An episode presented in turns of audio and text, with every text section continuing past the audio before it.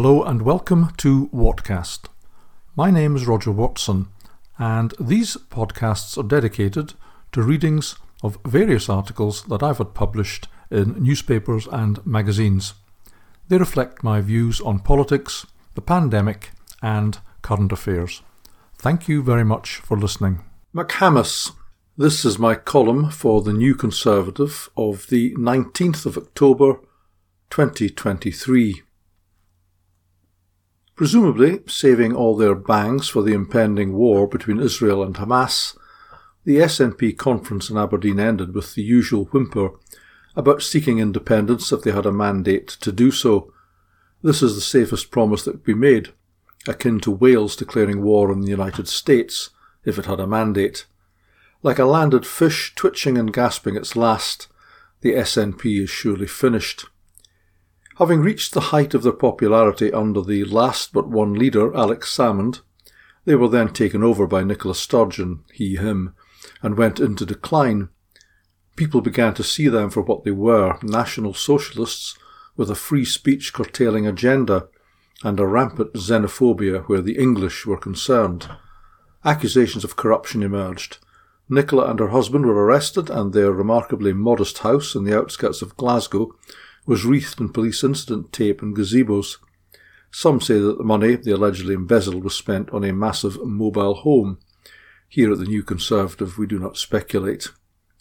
Finally, when the normally fluent and eloquent Sturgeon got into a tongue twister over convicted sex offender Adam Graham, he her, who was assigned initially to a women's prison under the name Isla Bryson, and then to a men's prison, poor old Nicola lost the plot.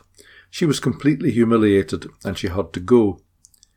The SNP then continued to hammer nails into its own coffin, a remarkable feat given that it's already inside it, and ensured its demise by electing the kilted Koranist, the mullah from Maryhill, Humza Yousaf, who had already managed in his time as health minister to lower Scottish life expectancy, which is now nearly three years less than it is in England. Instead of seeing sense and reversing or attenuating the ongoing SNP programme to destroy Scotland, he doubled down on it. Now the SNP will pay the price. Who could ever have predicted in the racist hellhole that is the United Kingdom that we could have a Pakistani First Minister of Scotland, in addition to a co-religionist in charge of London, with two Home Secretaries and now a Prime Minister of South Asian origin? Of course, three of these south of the border are the wrong kind of Asian, i.e., Tories, and one is clearly insane. But Yousaf is different, he's dangerous, he has demonstrable links to Hamas, the terrorists there, I've said it, who slaughtered over a thousand Israelis recently. His wife has close family links in Gaza, and his parents have already taken to the streets to protest about Israeli retaliation.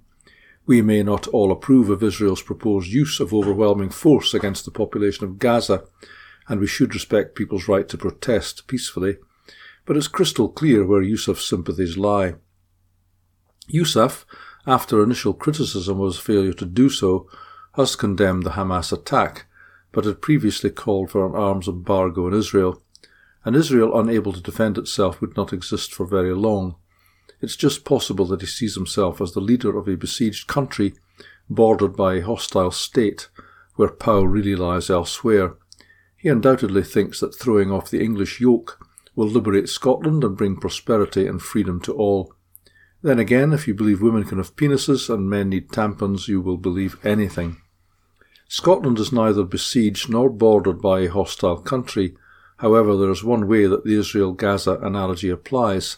In the same way as the Israelis switched off the power to Gaza with devastating effect, if England decided to derail the gravy train of the Barnett formula, which ensures that vast amounts of English taxpayers' money ends up in Scottish pockets, then Scotland would be begging to be invaded.